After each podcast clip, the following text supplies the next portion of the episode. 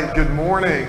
It's great to see everybody here today. It's a, it's a beautiful Sunday to be worshiping together. Uh, this person never likes it when I say this, but I, I do want to express appreciation for Jim McDonald. Uh, Jim, is, who's up here most weeks, uh, making announcements and leading us in the pastoral prayer, and I just really appreciate the way he handles that, uh, and definitely appreciated his words this morning. When I was a kid, beauty pageants were still a thing that came on TV regularly. Back when I was a kid, we only had four channels. My, my parents didn't often spring for cable, so you were kind of you were kind of stuck with whatever was on. And so I have these memories as a child of you know watching the Miss America pageant or the Miss Universe pageant. And uh, I, am not sure if those things still happen. I think they do still happen. I don't know if they're still televised or how that works because I don't often find myself in a situation anymore where I'm forced to watch something that I really would not choose to watch. It, it would be a bit weird. It'd be a little weird if I stood up here today and was like, hey guys, you know what I was watching last night? I was watching the Miss America pageant. I think you guys would be like, oh gosh, like we maybe need to get a different pastor. Um, but as I prepared this week's sermon, a common joke from when beauty pageants were still more of a cultural thing, I was reminded of this joke. The judges in these contests used to ask the young women participating in them a variety of questions. And these young women would often give the same answer. It seemed like whatever the question was, the answer was always the same. And the answer to the question that these beauty pageant contestants would give was world peace. Right? That's what these young women wanted. They wanted world peace. And the answer became a bit of a joke, both because it seemed pretty it seemed pretty insincere, um, but also because it was a ridiculous thing to say. It would certainly be nice if world peace were a goal that could be achieved, but even if it were, even if it were, it is not something a 19-year-old with a lot of hairspray in a ball gown can bring about. Today, we are concluding our sermon series on emotion. The topic of this final sermon may seem unrealistic to some. It may seem like a beauty contestant talking about world peace. We are going to talk about a perfected emotional state. It is difficult to imagine a life with no sadness, anger, or any other emotion? Is it as difficult to imagine such a life for us as individuals as it is to imagine a world of peace? Today's verses tell us such emotional perfection is not just possible, but that it is inevitable for all Christians. We can look forward to a future day where our emotions will be perfect. God will certainly bring this about. Please turn with me to Revelation chapter 21. We will read verses 1 through 4. That's at the very end of the Bible, page 977 if you're using the Pew Bible. Revelation chapter 21, beginning in verse 1. Hear the word of the Lord. Then I saw a new heaven and a new earth, for the first heaven and the first earth had passed away, and the sea was no more. And I saw the holy city, New Jerusalem, coming down out of heaven from God, prepared as a bride adorned for her husband. And I heard a loud voice from the throne saying, Behold, the dwelling place of God is with man he will dwell with them, and they will be his people, and God himself will be with them as their God.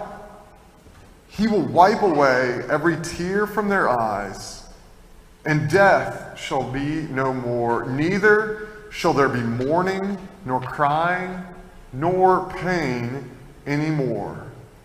For the former things have passed away.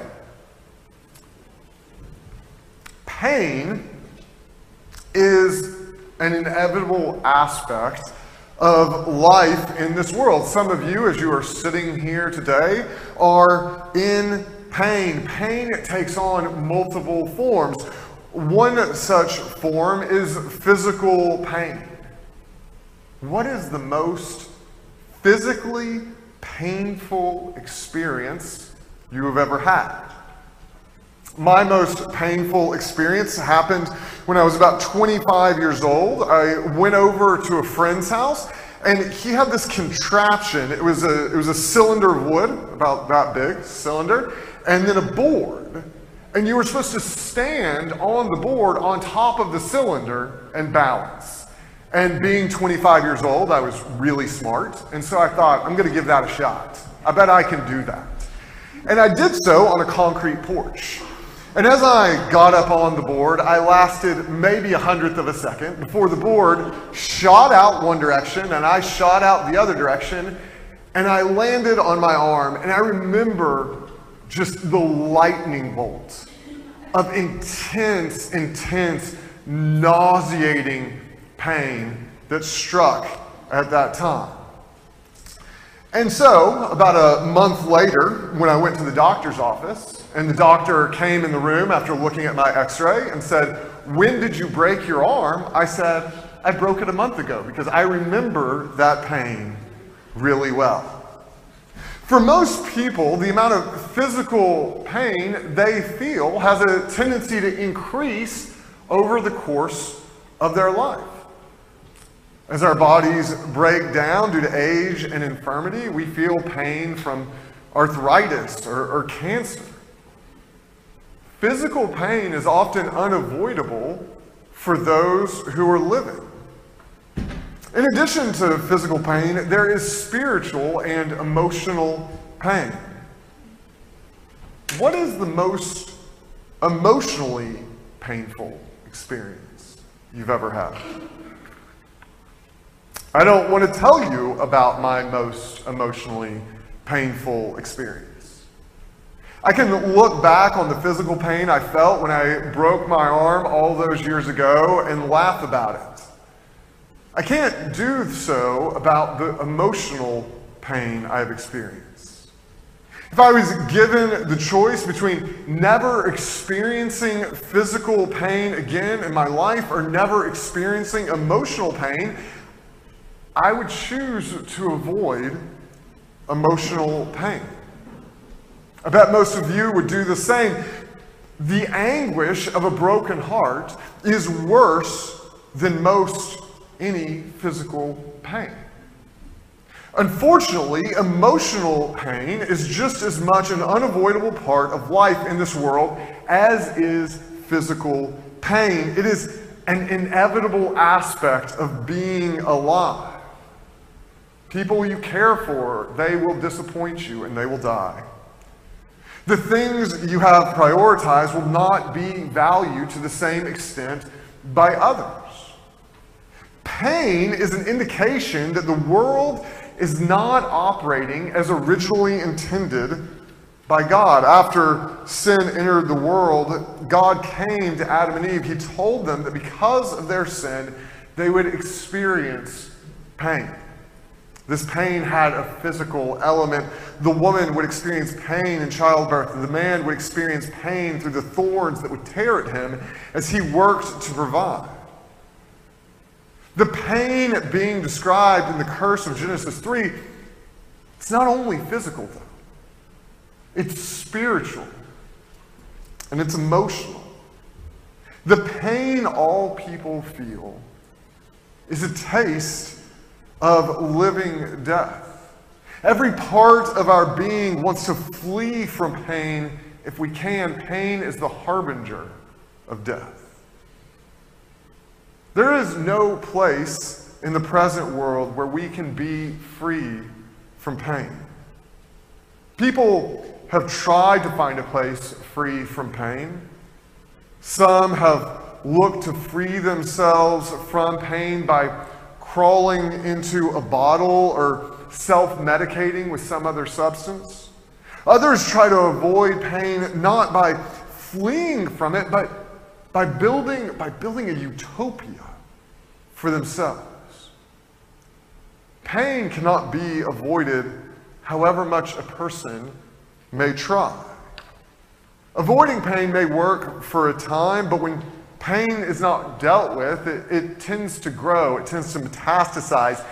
Every utopia people have tried to create, whether it is a political paradise or a physical paradise, is eventually undermined by pain that cannot be kept at bay. As Christians, we look forward to a time with no more pain, physical, emotional, or otherwise. Verse 4 of today's text tells us a time without pain. It is coming. It says, God will wipe away every tear from their eyes, and death shall be no more. Neither shall there be mourning, nor crying, nor pain anymore, for the former things have passed away. That sounds wonderful. No more crying or pain.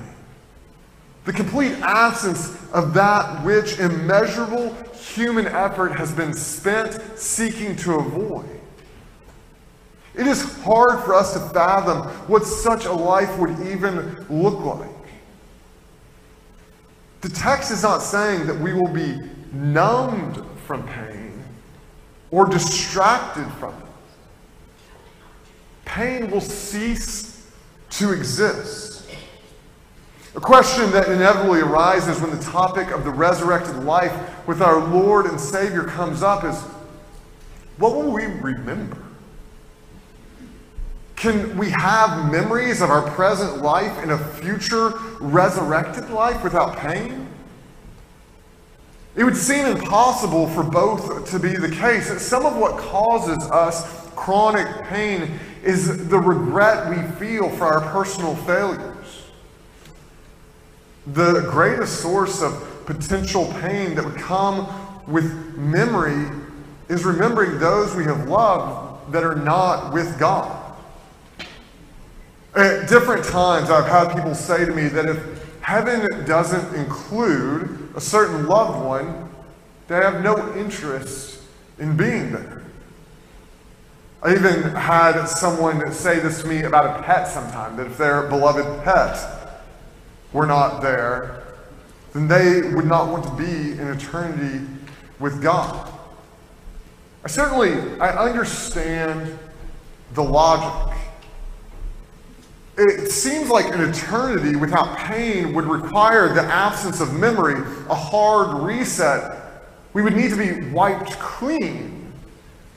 But there's nothing in Scripture that supports that this is what will happen. In fact, the opposite is true. When the dying thief asks Jesus to remember him, Jesus doesn't say, You know, I'm going to forget all this. I'm going to remember nothing.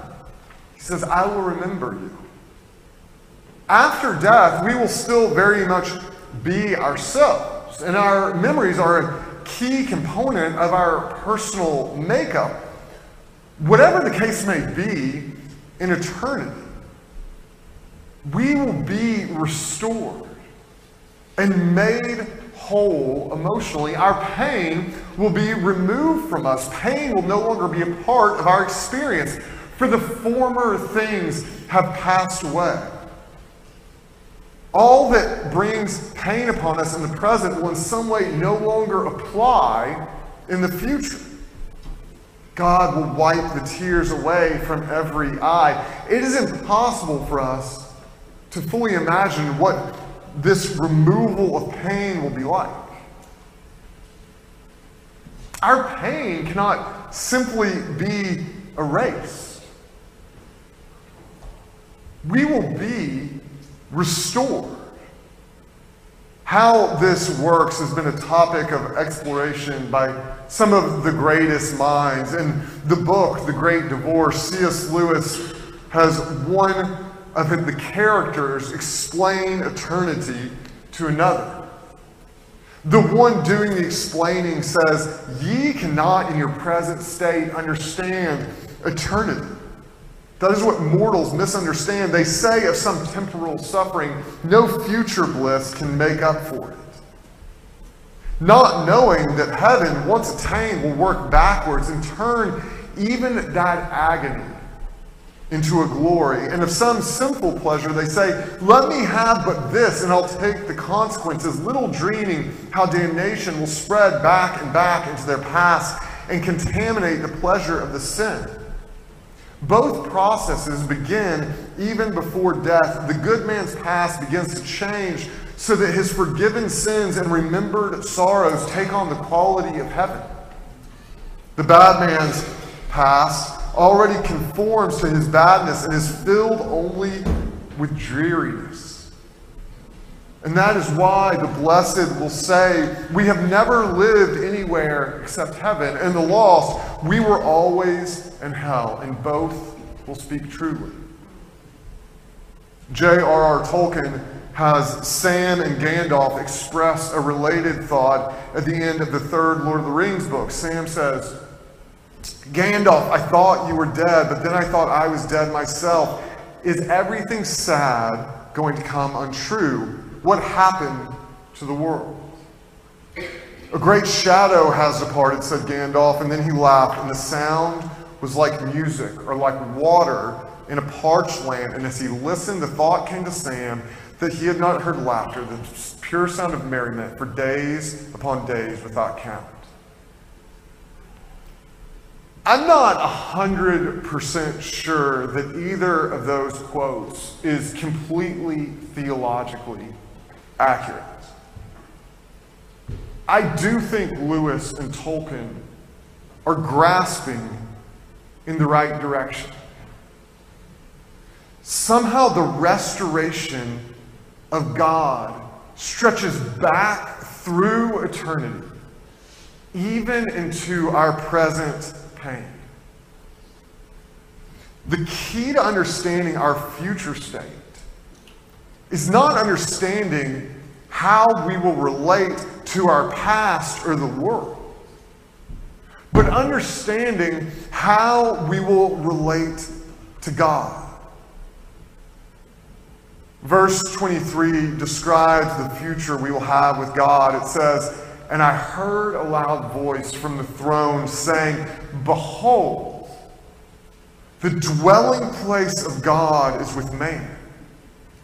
He will dwell with them, and they will be his people, and God himself will be with them as their God.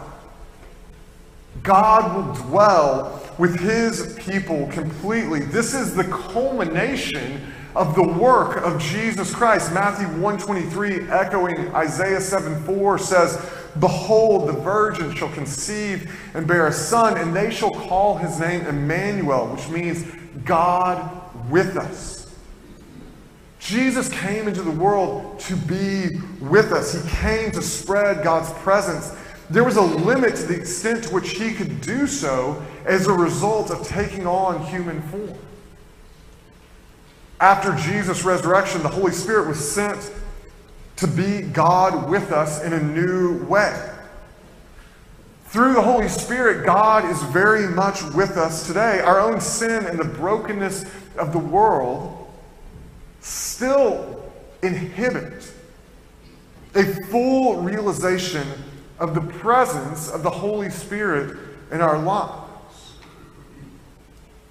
In the new heaven, and in the new earth, God will fully dwell with us. It is through this dwelling that all pain is transformed. We will be made whole. Our mourning shall be turned to dancing. God Himself will be with us as our God. No pain in this world can compete with the presence of God. The goodness of God is complete. The greatness of God is absolute. It is reasonable for us in the present world of pain to think about how much better everything will be in eternity. This is no doubt true. The physical descriptions given in the Bible describe a place of absolute beauty. Later in chapter 21 of Revelation, it describes the eternal city of God, which is what we mean when we say heaven. Its radiance is like a most rare jewel, like a jasper, clear as crystal. The foundations of the wall of the city were adorned with every kind of jewel, and the city has no need of sun or moon to shine on it. For the glory of God gives it light, and the lamp is the Lamb, Jesus Christ. The physical descriptions of the heavenly city communicate a spiritual reality. Order will replace chaos. Perfection will replace pain. Peace will replace war. The promises of God will be completely fulfilled. The reality of dwelling with God helps us move through the pain of the present.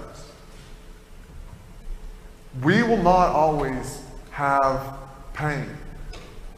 Our physical bodies will be made whole. Our, no, our emotions will no longer be dependent on the matters of this present world. In John 16, Jesus explains to his disciples what is going to happen preceding his crucifixion. He knows what is coming is going to be incredibly painful, both for him and for them. He then says, I have told you these things so that in me you may have peace. In this world, you will have trouble. But take heart, I have overcome the world. We can look forward to the future with confidence because the victory of Jesus Christ, which results in the dwelling of God with man, is guaranteed. Jesus has done it, it is only a matter of time. The certainty of what the future will bring matters to us in the present. Our present emotions should reflect our hope in the inevitable future God is bringing about. However bad things might be in the present world, and you know, Jim highlighted it. There's a lot of, a lot of bad things going on. We can know that this world and its pain and its suffering is passing away. All those who know God will know the perfection of His presence. We will be emotionally perfect. Every tear will be wiped away. In the introduction to this sermon, I talked about the silliness of beauty pageant contestants from the 1980s saying they wanted world peace. This was a ridiculous answer because these young ladies, however well intentioned, they had no ability to bring about world peace. They lacked any power or understanding to bring about that which they spoke. An existence of perfect emotion seems equally impossible. The difference is that God is able to bring about that which no person can. He is the source of all goodness. Christians look forward to a day when the impossible will be brought to fruition. Behold, the dwelling place of God is with man. He will dwell with them, and they will be his people, and God himself will be with them as their God.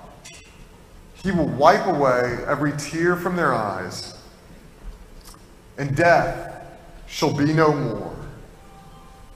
Neither shall there be mourning, nor crying, nor pain anymore. For the former things have passed away.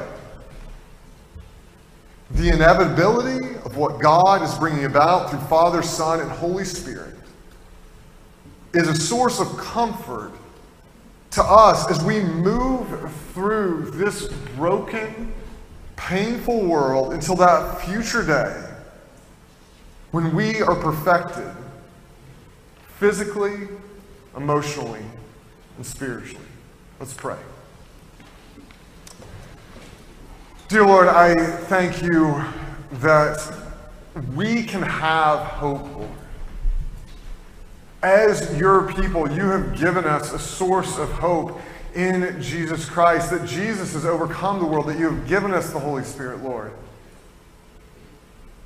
Lord, as we hope for that future day, as we long for that future day, Lord, I pray that that hope impacts the way that we live in the present. That we realize that the pain and the trials of this world are temporary. That you have overcome them, that you are overcoming them, and that one day that we will experience the perfection of your presence. I ask all these things in Jesus' name. Amen. We will now stand together.